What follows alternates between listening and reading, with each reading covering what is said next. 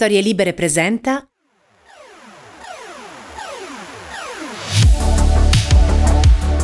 Sebbene nessuno ne ricordi veramente il sapore, ma tutti ovviamente il colore, e per i perfettini cromatologi esattamente si parla di Pantone 4695 D6, nei mitici anni 80 è nato il gelato puffo.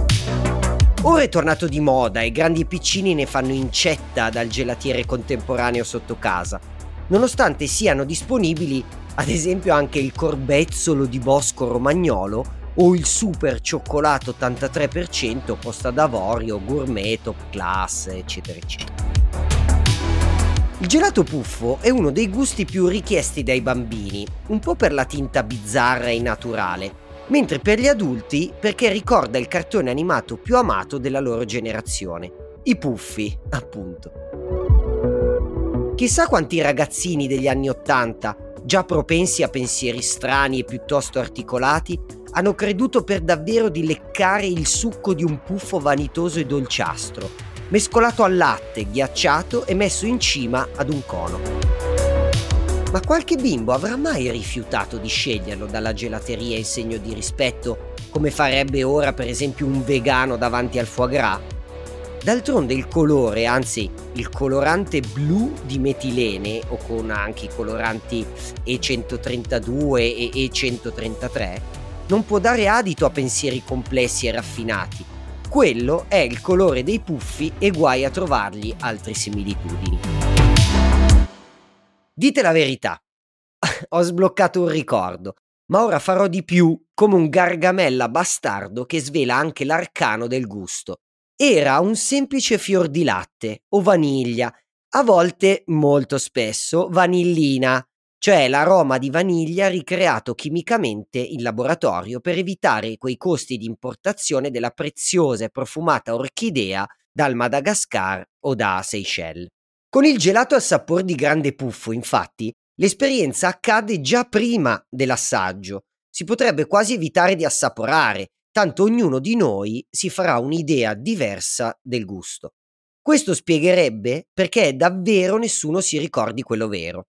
Il puffo sarebbe dunque il primo gelato, con un colorante chimico come ingrediente basilare, nato per fare spettacolo inventato nei primi anni Ottanta da Umberto Gandhi, ex proprietario dell'azienda Fugar di Rimini, è il primo esperimento di gelato brevettato nel settore. Dopo qualche anno la stessa ditta lancia anche il gusto puffetta, un gelato rosa dal sapore anch'esso indecifrabile che non ha però i risultati sperati dopo la fortuna di quello blu. Oggi il grandissimo gelatiere Paolo Brunelli a Senigallia ne propone la versione moderna e sana, fatta con sedano, spirulina e yuzu, l'agrume più particolare del mondo citrico giapponese. Tutti questi argomenti interessano? Allora cominciamo il viaggio nella cucina dei mitici anni Ottanta. Cosa mangiavano nei mitici anni Ottanta? Quando c'era al governo il Partito Socialista e Bettino Craxi, c'era tanto benessere perché l'Italia era il quinto paese più ricco al mondo e il suo PIL era anche maggiore di quello della Gran Bretagna. Nel frattempo, Reagan e Gorbaciov iniziavano a mitigare la guerra fredda e forse renderla meno fredda. Poi abbiamo vinto i mondiali in Spagna nell'82 e poi moda, design e cibo italiano, grazie anche ad aziende come Barilla e Ferrero che cominciavano la loro scalata di gradimento in giro per il mondo. Benessere e ostentazione, sperimentalismo in cucina, esotismo, globalizzazione e industrializzazione della catena alimentare e tanto altro. Partendo dal mio libro 80 fame, scritto insieme a Marsilio Editori proprio sulla cucina anni 80, cosa scopriremo nell'episodio di oggi del Mangiatutto? Se non ci fossero stati gli anni 80, ora mangeremmo diversamente? Cosa ci hanno lasciato quel periodo nel nostro DNA culinario e nelle nostre abitudini di vita commestibile? Ma è vero che si mangiava male, solo prodotti industriali, surgelati o precotti già dalle multinazionali del cibo? Tante sorprese, perché in quell'epoca luccicante ci sono state tante rivoluzioni culinarie e ora andiamo insieme a scoprirle. Mi chiamo Carlo Spinelli e per lavoro viaggio, mangio e scrivo. Da anni mi occupo di scrittura gastronomica, di cuochi, ristoranti, cultura dell'alimentazione e perfino formazione professionale, attraverso libri, riviste, programmi tv e anche radio. Questo è il Mangia Tutto, il podcast che vi racconta il cibo come non l'avete mai sentito prima.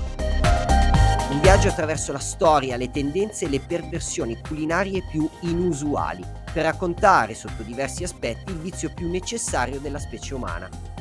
Qual è? Ovviamente mangiare. Buon viaggio dunque nel gusto estremo della cucina.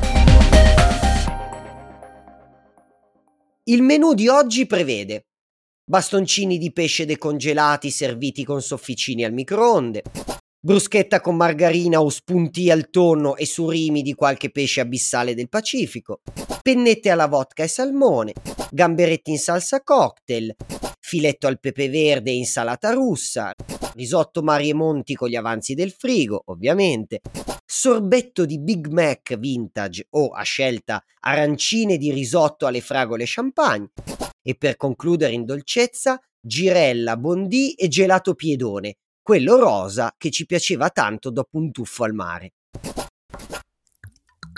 Il tutto accompagnato da un buon calice di Mateus, Gavi dei Gavi dei Gavi, Tavernello annata 1983 o un bel bicchierone di latte Nesquik.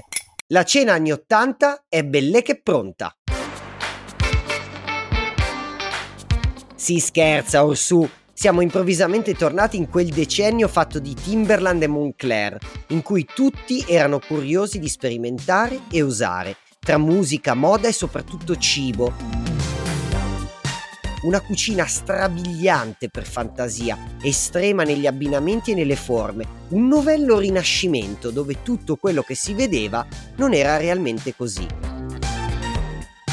Le gelatine degli Aspic ricordavano i décolleté delle nuove pin-up del drive-in, che si muovevano sexy su pattini tra Giorgio Faletti ed Ezio Greggio mentre Arbore e Frassica si divertivano a prendere in giro tutti gli spettatori inventando un cioccolato di sana pianta, il cacao meravigliao, che, pensate un po', il pubblico richiedeva al supermercato credendo esistesse.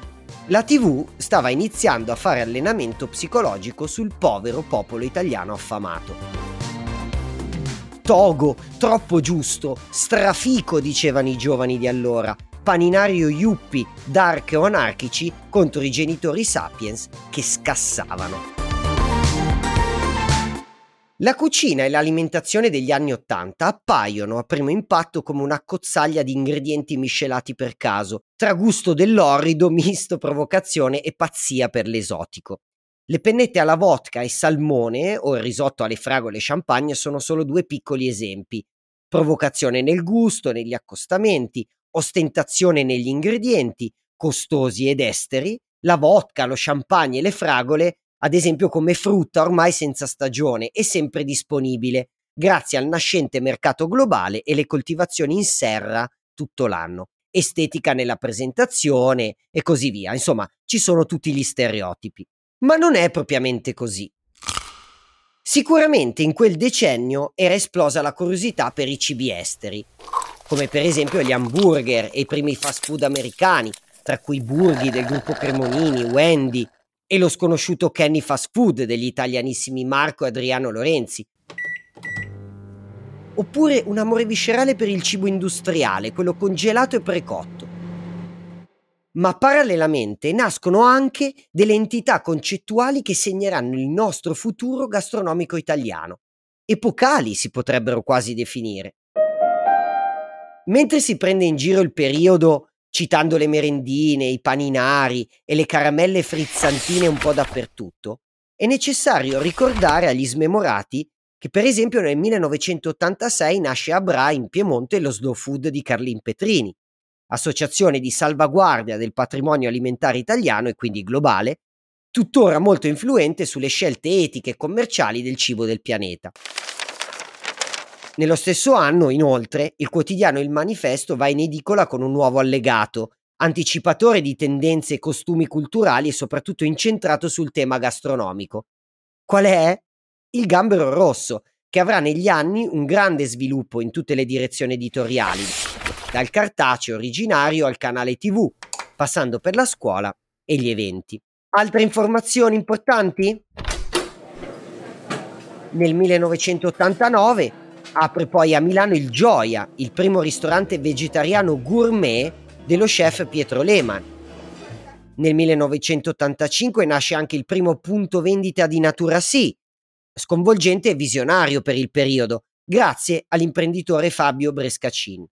Nel 1982 si costituisce l'Associazione del Cibo Biologico con il nome Coordinamento Cos'è Biologico.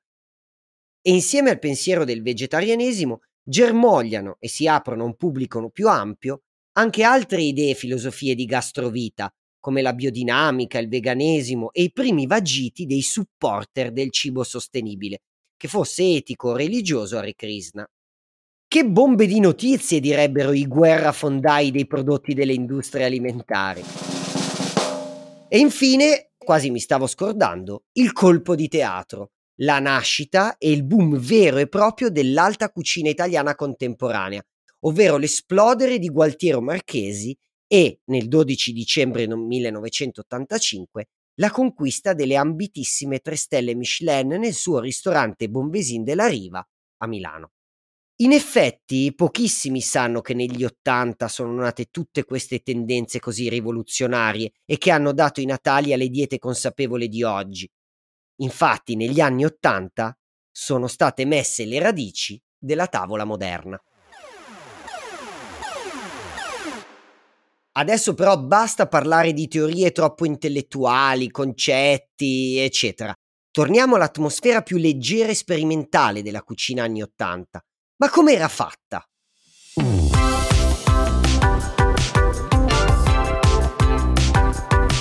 Sicuramente proteine a manetta, salsa industriale, bis di primi o anche tris, risotto funghi e gamberetti in segno d'abbondanza e dei cinepanettoni che iniziavano a uscire al cinema.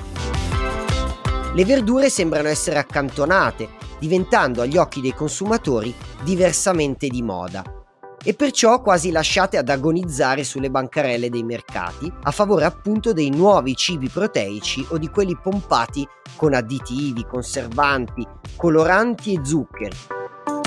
E poi il surgelato, che in qualche modo consente di provare un ampio ventaglio di ingredienti tra cui le verdure stesse, che sono pure fuori stagione, come grazie al nuovo business della coltivazione di serre tutto l'anno. Perché più veloci e semplici da preparare rispetto a quelle fresche che vanno pulite, mondate e cucinate a lungo. La rucola è ovunque.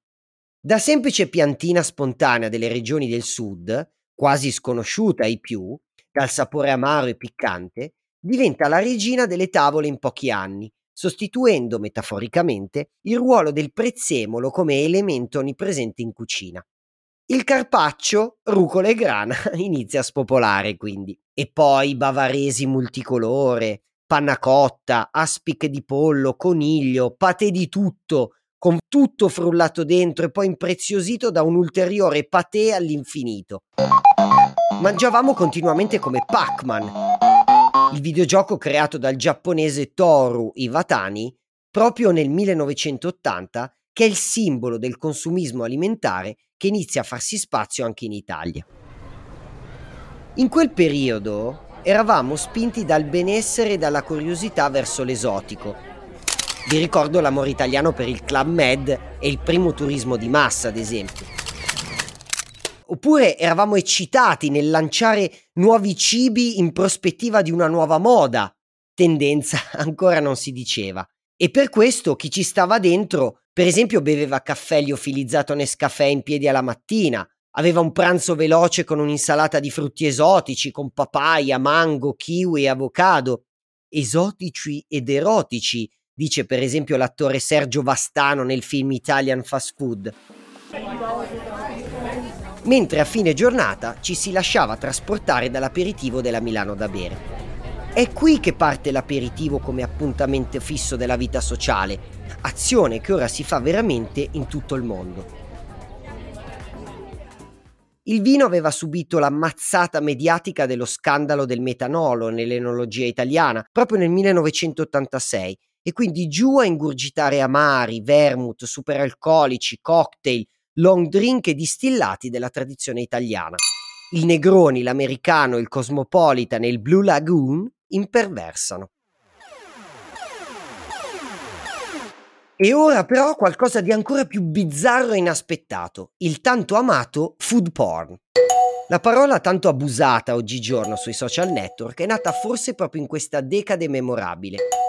Dimenticati i lustri di sussistenza e di paura della miseria del dopoguerra, negli anni Ottanta il cibo si posiziona al centro del marketing, ovvero si erge a prodotto da vendere e ostentare.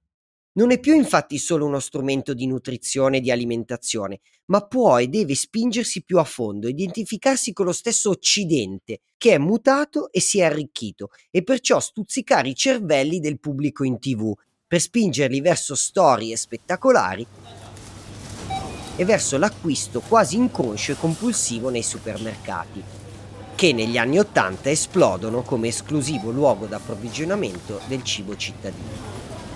Food porn equivale dunque a esibizionismo, sensualità ed eccitamento al momento della presentazione. Oggi parola fin troppo sfruttata su Instagram o Pinterest, food porn è un concetto davvero 80s, che nei decenni si è rafforzato per statura comunicativa. Ma andiamo con ordine. Il primo utilizzo documentato del termine si riscontra nel libro femminile e femminista Female Desire del 1984, frutto della penna della giornalista e scrittrice Rosalind Coward. La parola verrà ripresa più volte nei due decenni successivi da scrittori e illuminati scribacchini, ma senza assumere il significato attuale, ovvero foto di cibo succulento e che fa salivare, condivise attraverso i social media. È stato Flickr però a lanciare per primo la categoria food porn nel settembre 2004 e pochi mesi dopo, nell'aprile 2005, il termine entrava pure nello Urban Dictionary, il dizionario online dedicato ai neologismi e allo slang di lingua inglese. E così via, magari fino al vostro profilo Instagram, che di sicuro sarà macchiato di qualche food porn qua e là. In questo periodo in realtà il food porn è alla base della nuova comunicazione pubblicitaria Ogni spot dedicato a qualche merendina o cibo in scatola sembra avere della sessualità subliminale di fondo. Sesso e cibo vengono messi per la prima volta sullo stesso piano comunicativo, creando degli immaginari paralleli per provocare eccitamento e quindi voglia di acquistare. In tv gli esempi di pubblicità gastrosessuali abbondano, come oggi le parafilie ad esempio nel web porn. Il panorama è vasto, non c'è mai una pausa, il cibo si vede ovunque e le tag del porno, antesignane ovviamente, regnano sovrane. Non bisogna essere dei perversi per notare nella maggior parte delle reclame gastronomiche di questo periodo un chiaro riferimento all'universo del sesso. Al minimo ricordo c'è da preparare il bromuro e per eventuali diffidenze basta sbirciare subito su YouTube e averne la conferma. Ecco allora qualche illuminante esempio. Il culo caraibico in primo piano della ragazza Morositas e il giovanotto con le cuffione da DJ che inciampa coi pattini finendole con la faccia tra le tette. Le caramelle gommose da quel momento fanno scoprire la bellezza delle donne di colore. Le hashtag Black Girl e Interracial. I ragazzi in costume per le pubblicità estive del cornetto Algida. Il sogno è limonare per la prima volta sulla spiaggia, baciarsi sui lettini di sera, vedere l'alba e amarsi. Peccato che ci sia sempre di mezzo il cornetto e il gelataio in piccione. C'è anche lo spot in cui si passa subito al dunque, quello dei gelati Sanson, tra una leccata e l'altra delle coppie in scena. Hashtag couple wire wet kiss. Con Sai la liquirizia, i giochi si fanno veramente spinti. All'improvviso si materializza una strega vestita di nero e capelli a caschetto, con la frusta, che rende schiavo e uccide dopo averlo baciato un povero signore seduto al bar. È il prodromo al bondage, al sadomaso e ai giochi della vedova nera, ma nel mondo delle caramelle. Un miscuglio di fratelli Grimm, tinte linciane e cinismo alla Willy Wonka. Hashtag Mistress, Slave, Master and Servant. Ambrogio, ho voglia di qualcosa di buono. Risposta dell'autista Ambrogio, immaginata da tutti nell'arco di questi quattro decenni. Senta, signora, io qualcosa di buono ce l'avrei, ma siamo in tv e non posso darglielo apertamente. Perciò seguo le indicazioni dello sponsor e le offro, al posto delle mie proverbiali e navigati perizie, un semplice Ferrero Rocher. Le va bene lo stesso o vuole continuare a istigarmi dall'alto della sua posizione? Hashtag Rich Girl, Car Sex, Domination, Fake Taxi. Nello spot delle caramelle mental, infine, famosissima, un siciliano, dai pochi nascosti connotati mafiosi, esclama improvvisamente: Io ce l'ho profumato! E la gentil donzella accanto: Ma cosa? con malcelata furbizia: L'alito! Che avevi capito? Le placa gli ormoni lui, tutto baffo e fiato profumato. Hashtag Sex Mafia Candy Girl e così via fino all'inizio di Internet. Tra un disco dei Duran Duran e una hit di Madonna, i nostri antenati 80s si spazzolavano a volte interi vassoi di tortellini alle 3P, ovvero la pasta fresca italiana più famosa al mondo, conditi con panna, prosciutto e piselli. Un piatto ricco, proteico, perfetto da preparare in 10 minuti dalle nuove mamme che fanno carriera e lavorano fino a tardi, tra tortellini e piselli decongelati, panna in brick e prosciutto in busta. Oggi lo chef Michelin Giulio Terrinoni propone nel suo ristorante Per me a Roma una versione contemporanea di questo piatto in chiave marina. Tortellini al prosciutto di Palamita che è un pesce bianco del Mediterraneo che viene fatto maturare come un salume. Poi panna, che in realtà è una crema di finocchi con panna leggera e fresca di fattoria, e piselli, appunto, stavolta i suoi germogli, più erbacei e meno dolci del frutto. Gli anni 80 a tavola con un Poseidone moderno ai fornelli. Negli anni Ottanta c'erano diverse categorie di persone nella società cittadina, degli exempla bizzarri e divertenti agli occhi di oggi, e tutti, sebbene diversissimi tra loro, si incontravano al fast food. All'inizio i paninari non sono molto noti, è il comico Enzo Braschi nel programma Cult Drive-In su Italia 1 a dare loro, insieme ad Antonio Ricci, una dignità e un'esistenza storica e riconosciuta in tutta Italia.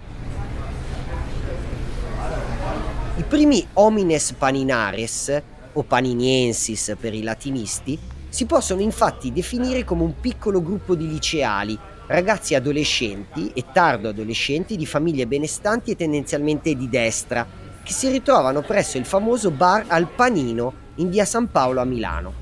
Oppure in piazza di Spagna a Roma, i cosiddetti Tozzi, alburghi dei portici di Plinio a Como, al Burger Time di Via Mendola Torino, al Bar Zanarini a Bologna, i cosiddetti Zanari, a Verona, i Bondolari, a Napoli, inglobati nel termine generale di Chiattilo, che poi è il figlio di papà e di buona famiglia, e così via in quasi tutte le grandi città italiane.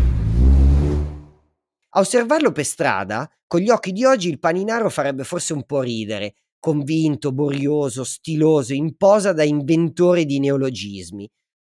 Potrebbe essere un moderno trapper, solo che a Gucci e Louis Vuitton preferisce Timberland e Moncler. La stessa etimologia del nome che lo denota è bizzarra, lo definisce per quello che mangia. È come se chiamassimo ora i vegani tipo quinoari o tofunari, oppure gli amanti del cinema popcornari. Stiamo parlando di una nuova generazione di giovani che mangia panini per moda. Poi c'erano gli yuppie, che nei luoghi antenati di McDonald's mangiavano qualche insalata veloce, qualche milkshake colorato o anche un panino ma non troppo calorico. Oltre a queste due entità sociali si intravedono di certo anche molte famiglie, quelle un po' più sperimentali e coraggiose, diciamo così, composte da uno o due figli e dai sapiens, i genitori nel gergo dei paninari. Nei fast food bazzicano anche i punk e i metallari, i nemici dichiarati dei paninari, quelli che indossano il chiodo, ad esempio, e che arrivano a confrontarsi con loro nel 1986 durante gli scontri in San Babila proprio di fronte al Burghi. Il fast food era il nuovo, come ora potrebbero essere ad esempio la pocheria e l'all you can eat con sushi e sashimi surgelato. Al lento italiano, il fast food scartoccia la mente, spalancandogli un universo alimentare nuovo di zecca, accompagnato anche dall'arrivo di altre realtà gastronomiche esotiche, i primissimi ristoranti etnici cinesi, indiani e giapponesi. Era facile per l'italiano andare a mangiare in un nuovo posto americano, fisiologico l'incontro dopo decenni di esaltazione culturale degli Stati Uniti, sia come salvatori della guerra che come popolo innovativo che ci ha fatto sognare tra nuove mode e soldini del piano Marshall. Andavamo molto a mangiare anche dai cinesi, dai loro piatti pseudo della tradizione come il riso alla cantonese adattato al gusto italiano col prosciutto crudo, o il pollo con anacardi, in realtà che arriva dalla cultura thai, o le nuvole di drago d'origine indonesiana. E infine i giapponesi, che abbiamo iniziato ad amare alla follia da circa una decina, quindicina d'anni, non infatti negli anni Ottanta. Ora impazziamo per la cucina nipponica, in ogni sua forma colta o pop manga che sia, forse perché proprio negli Ottanta iniziavano ad arrivare i primi cartoni animati giapponesi, tra figure ambigue della sessualità in stile Lady Oscar ai mitici piatti di Marrabbio, papà di Kismilicia che cucinava su un teppanyaki come un vero chef Saiyan della tradizione. Insomma, come è stato facile andare negli anni Ottanta a mangiare al fast food americano, dopo che dagli anni 50 si è glorificata la cultura USA, ora si va alla grande a masticare sushi e ramen perché dagli anni Ottanta abbiamo vista subliminata la dieta giapponese attraverso le mosse di Lupin e Zenigata, i dolcetti dorayaki di Doremon e i daifuku e mochi dentro gli scaldavivande dei calciatori Ollie e Benji. Vero? A proposito di sushi, pesce crudo e salmone di oggi, è proprio negli anni Ottanta che entra in gioco, a scompigliare le carte innescando una rivoluzione planetaria, un perfetto sconosciuto, tale Björn Erik Olsen, che dall'alto della sua esperienza di consulente all'export del governo norvegese ha un'intuizione, puntare al mercato dei consumi grezzi del salmone norvegese e trasformarlo in un business del lusso alimentare. Sentite qua che è veramente sconvolgente. I pesci destinati al mercato statunitense della griglia sono infatti abbondanti ma economici, mentre quelli dedicati al sushi o al sashimi in Giappone, ad esempio, potrebbero essere valutati fino a 10 volte tanto. In termini di immagine, di prestigio e di costi, il salmone da consumare crudo è più prezioso di quello stipato a tonnellate e venduto nei supermercati per la griglia americana. Allora perché non puntare al profitto e vendere il salmone norvegese al Giappone al posto degli States? Durante tutti gli anni Ottanta, dunque, Björn Erik Olsen lavora dietro le quinte per l'ambizioso progetto commerciale definito Project Japan, di cui si vedranno gli effetti soltanto un ventennio dopo. I primi tentativi infatti si dimostrano a dir poco fallimentari la terra del sud levante non sembra ancora pronta per il salmone crudo. Il problema però non è il pesce in sé, ma il pregiudizio che i giapponesi, abituati al loro salmone del Pacifico, hanno maturato nei suoi confronti. L'animale pescato nelle acque nipponiche è un coacervo di parassiti, come per esempio l'anisakis, che ne inibiscono il consumo senza una cottura preliminare. Olsen non si spaventa e decide di insistere, cambiando però strategia. Si rivolge al cavallo di Troia semiologico e cambia il nome al prodotto norvegese, che da sake diventa salmon, sottolineando in questo modo la diversità delle due specie di salmone e alza il tiro sulla qualità, dichiarando apertamente che i salmoni norvegesi sono allevati nelle acque migliori del pianeta e quindi privi di ogni forma parassitaria. Dopo qualche ulteriore sofferenza commerciale, improvvisa arriva la svolta. Agli esordi degli anni 90, l'azienda giapponese di surgelati Nikkei si offre finalmente di comprare 5.000 tonnellate di salmone a un prezzo quasi irrisorio, con l'unica condizione, posta da Olsen, che venga venduto in forma di sushi nella grande distribuzione, per convincere le persone a provarlo. Mentre il Project Japan si gode gli alti e bassi in attesa del successo finale, la Norvegia non se ne sta con le mani in mano e promuove il salmone anche negli altri mercati più ricchi del pianeta, Italia compresa, così da farlo diventare il pesce più diffuso e noto della cucina globale. Sulle tavole italiane, soprattutto quello delle feste, arrivano tonnellate di salmone affumicato, diventando il marchio di fabbrica del periodo. Infatti ancora oggi, quando vediamo il salmone affumicato nei banchetti imbanditi, esclamiamo senza remore: Ma che salmone anni 80!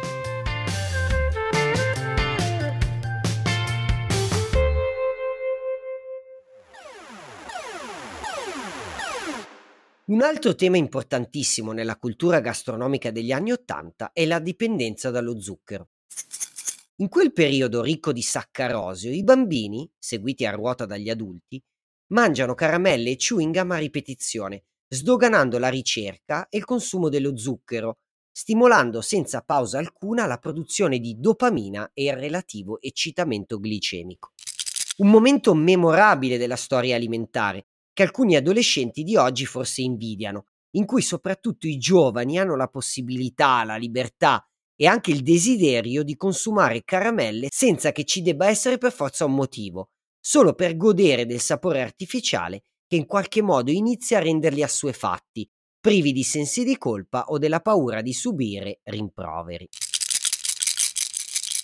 Una buona percentuale delle madri non ha più il tempo e la voglia di fare i dolcetti a casa Ecco che allora si recupera l'anaffettività indotta dagli stimoli capitalistici gettando ovunque pacchetti di caramelle e chewing gum, in macchina, negli armadietti del salotto, della cucina, nelle borse delle mamme, negli zaini di scuola, nascoste sul fondo, appiccicate a libri e quaderni.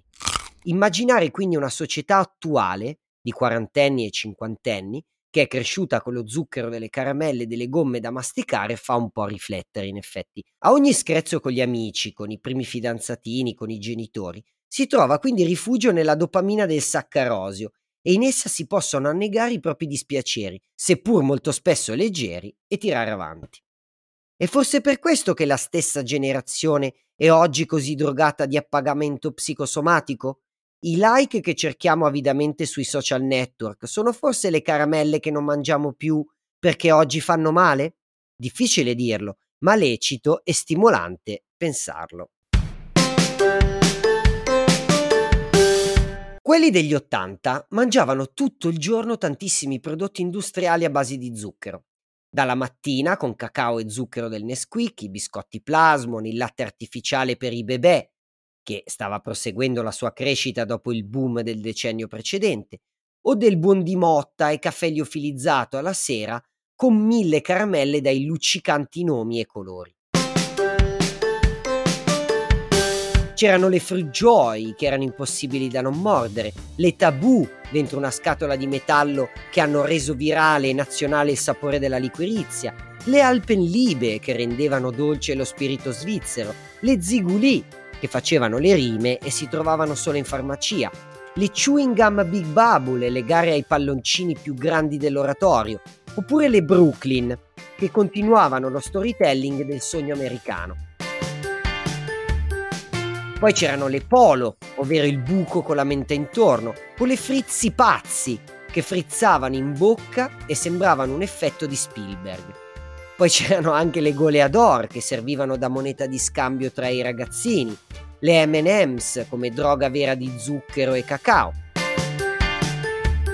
Nel pomeriggio poi si andava pesante con le merendine, come la girella, il tegolino e l'urra saiva, il succo Billy, estremamente rimpianto da tutti noi, anche se esplodeva sempre in cartella, lo yo-yo della motta, di cui ne mangiavo almeno 5 a sessione pomeridiana, il cannolo Mr. Day, il Rider e il Mars americani. E poi i gelati come il Dr. Strabic, che sembra un eroe Marvel, ma era una faccia di gelato col naso da pagliaccio in modalità chewing gum. Poi c'era la coppa del nonno che drogava i ragazzi non solo con lo zucchero ma anche con il caffè. Il twister con forma spirale, il cornetto iconico dell'estate in una sola e unica versione. Nel pianeta parallelo, invece, vivevano coloro che volevano dimagrire, all'opposto degli amatori dello zucchero. Erano i nuovi appassionati del fitness con le videocassette di Jane Fonda e le diete anti-zucchero, che si imbottivano di coca e Pepsi Light, sugar free, free diet, free caffeine, free free. E poi c'erano anche i biscotti misura o i primi dolcificanti come l'aspartame. La rivalità incominciò a nascere proprio negli 80s, tra magro e ciccione, sano e insano, zucchero o dieta. Un esempio su tutti? In quel decennio Misura, l'azienda che più di ogni altra è stata pioniera di prodotti a basso impatto calorico nella grande distribuzione, prova a entrare pesantemente nel mainstream diventando sponsor ufficiale dell'Inter di Trappattoni, il team che nel 1989 batte tutti i record vincendo lo scudetto. Nello stesso anno però arriva secondo il Napoli di Maradona e guarda caso il suo sponsor è Mars, la multinazionale statunitense specializzata in dolciumi, snack e merendine a forma di barrette di cioccolato. La guerra del food marketing era appena iniziata.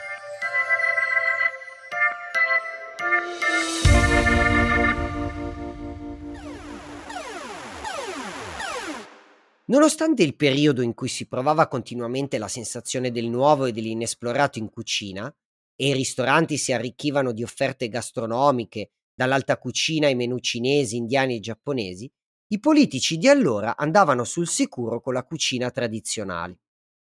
In città si sperimentava, ma la provincia era ancora legata, e per fortuna, alle ricette regionali che grazie alla TV imperante diventano finalmente nazionali. Il tiramisù, per esempio, da Veneto friulano diventa di dominio pubblico, così come il cannolo siciliano, la pizza, il risotto giallo, la fiorentina e il tagliere di salumi.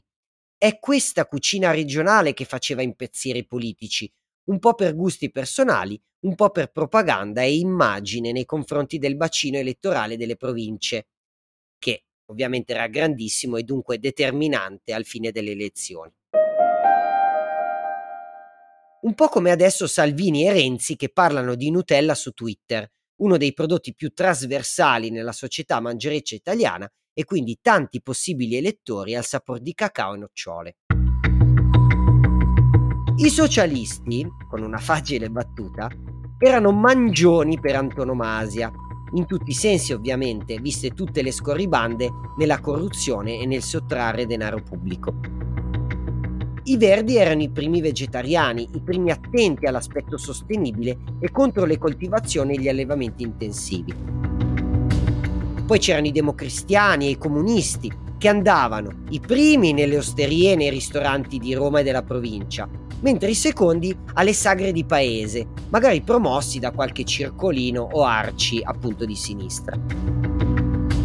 I radicali invece, con il pannella nazionale, preferivano i digiuni strumentalizzando per la prima volta in Italia il mangiare come azione politica, il digiuno come protesta contro le ingiustizie del mondo. Soltanto negli anni 90 poi vengono fuori i nuovi politici, come D'Alema per esempio, che iniziano a decantare le lodi dei grandi chef nostrani, i primi, e a frequentare i loro ristoranti stellati. A proposito di alta cucina, che proprio negli anni Ottanta ha il suo incipit a livello mediatico e di impatto sulla ristorazione generale. Tutti conoscono Gualtiero Marchesi, Gianfranco Vissani, Fulvio Pierangelini, anche Bruno Barbieri che insieme a Igle Scorelli facevano una grandissima cucina al Trigabolo in Romagna. La trattoria Cantarelli, la famiglia Santini a Cannetto sull'Olio ed Ezio Santin, Paracucchi in Liguria, c'era anche Alfonso Iaccarino, ovvero il primo chef italiano ad aver inserito un piatto di pasta secca, il mitico spaghetto al pomodoro del Don Alfonso, in costiera malfitana, in un menù stellato Michelin, e così via con gli altri cuochi. Ma da storico della cucina contemporanea posso dire che Aimo e Nadia Moroni furono i veri innovatori, che con i nomi dei piatti e gli ingredienti ricercati hanno dettato le leggi moderne dell'alta cucina italiana. Se ora anche nei ristoranti più popolari si trovano piatti dalla denominazione ben precisa, come per esempio burrata di Andria, gamberi rossi di Mazzara, di Gallipoli o di Sanremo e granella di pistacchi di Bronte, eh, alla fine è dovuto alla filosofia dei due grandi cuochi di Milano, ossia incentrata sul prodotto territoriale che tanto ci ha distinto dalle altre cucine mondiali e tuttora ci differenzia per biodiversità e qualità. Ma questo dell'alta cucina è ahimè un discorso complesso e per appassionati, per nerd gourmand si potrebbe dire, e forse un giorno faremo anche un episodio del Mangiatutto proprio sul tema alta cucina. Così capiremo che gli anni Ottanta sono stati fondamentali anche sotto quell'aspetto, come, e l'abbiamo sentito finora, per tanti altri dell'alimentazione italiana e occidentale contemporanea. Dagli anni Ottanta la società italiana si è spaccata nel mondo alimentare. Da una parte i cittadini e coloro che volevano provare le novità attraverso i prodotti esotici e stranieri, l'industrializzazione del cibo come la precottura e la surgelazione, l'uso di alimenti chimici sintetici come coloranti, additivi e conservanti. Poi c'era anche l'omologazione del gusto, della sterilizzazione e dolcificazione dei sapori. Dall'altra invece la provincia italiana, beata lei, che per fortuna ha assorbito più tardi queste influenze e ha portato avanti la tradizione, i piatti tipici e le usanze che oggi noi amiamo così tanto. Quindi gli anni Ottanta hanno portato la nostra società a convertirsi gastronomicamente da paese agricolo a industriale, ma con alcune schegge impazzite al suo interno, come Slow Food, il gambero rosso, le prime associazioni del cibo biologico, che hanno tenuto vivo il tema della qualità a tavola, nonostante la pressione di marketing delle nuove grandi aziende multinazionali del food. Ora infatti viviamo gli effetti di questo decennio quasi schizofrenico. Da una parte le persone che al supermercato scelgono ancora il prodotto industriale della grande distribuzione, inscatolato e venduto in serie, mentre dall'altra le persone che vivono solo di cibi artigianali, da mercati e piccoli produttori, biologici e sostenibili, gourmet e di ricerca. Gli anni Ottanta come spartiacque gastronomico, il momento in cui è avvenuto lo sliding door, la scelta alimentare di cui ancora oggi ne vediamo gli splendidi effetti. Questa volta, per cambiare un po', al posto della solita ricetta, parleremo di un cocktail, una rivisitazione del mitico Cosmopolitan degli anni Ottanta. Il Berry Cosmo, omaggio al Cosmopolitan, ricetta originale del grande mixologist Lucas Kelm di Venezia. Ingredienti per un cocktail. 50 ml di vodka al lampone, 20 ml di sciroppo d'agave, 20 ml di succo di lime, 6 mirtilli freschi, 3 fettine sottili di zenzero. Per la cialda al mirtillo invece 200 g di acqua, 63 g olio di girasole, 27 g di farina 00, 5 g di succo di mirtillo. Preparazione. Per la base, vodka di lampone, 700 ml di vodka, 250 ml lamponi freschi, 10 ml di sciroppo di zucchero, 1 a 1. Immettete gli ingredienti in un blender e frullate. Mantenere in frigo con etichetta. Per la cialda di mirtillo, pesate gli ingredienti in una caraffa non troppo grande e mescolate con la frusta. Versate 30 grammi alla volta in una pentola antiaderente ben calda, almeno a 190 gradi. Lasciate cuocere e girate da entrambi i lati, abbassando leggermente la potenza del fuoco o della piastra fino a completa evaporazione dell'acqua. Togliete dal fuoco delicatamente e riponete su carta assorbente. Per un cocktail, shakerate gli ingredienti, filtrate e servite in un bicchiere coppa martini. Aggiungete la cialda di mirtillo sul bordo del bicchiere. Sono Carlo Spinelli, scrittore gastronomico e studioso di storia e antropologia dell'alimentazione. E questo era Il Mangia Tutto, il podcast che vi guida alla scoperta delle abitudini, delle tendenze e delle perversioni culinarie più inusuali e curiose, per raccontare sotto diversi aspetti il vizio più necessario della specie umana. Qual è? Ovviamente il mangiare. Il fonico di studio è Antonio Mezzadra. Post produzione e sound design di Veronica Buscarini. La copertina è di Giuseppe Camuncoli. In questo episodio abbiamo parlato di cucina anni 80. Nel prossimo parleremo di cibo e arte contemporanea. Una produzione storielibere.fm di Gianandrea Cerone e Rossana De Michele. Coordinamento editoriale Guido Guenci.